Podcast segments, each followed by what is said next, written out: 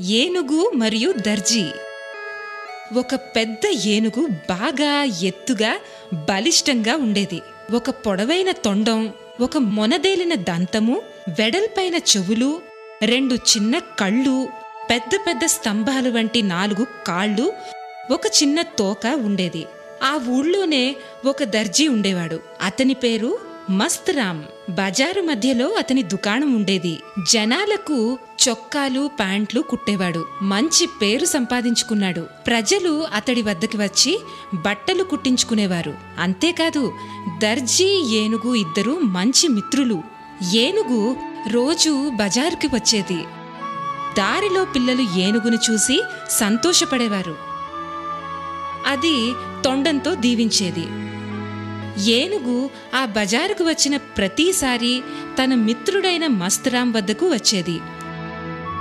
అప్పుడు మస్తరాం అరటి పళ్ళను చెరుకు గడలను ఏనుగుకి తినిపించేవాడు.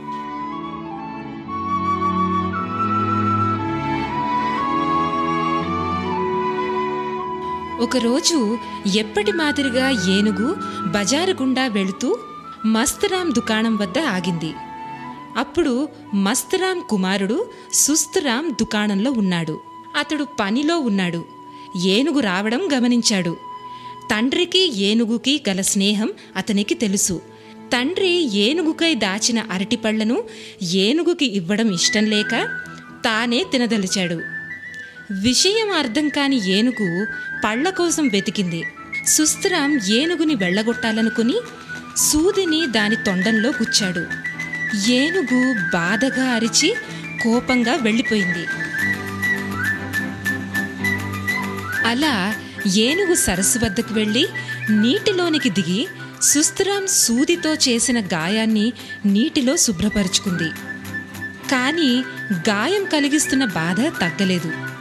దాంతో సుస్థిరాం మీద కోపం పెరిగి తొండం నిండా బురద నీటిని నింపుకొని తిరిగి బజారులోని మస్తరాం దుకాణం వైపుకి కోపంగా ఎక్కడా ఆగకుండా వచ్చి బురద నీటిని మస్తరాం షాప్ నిండా తొండంతో చిమ్మివేసింది.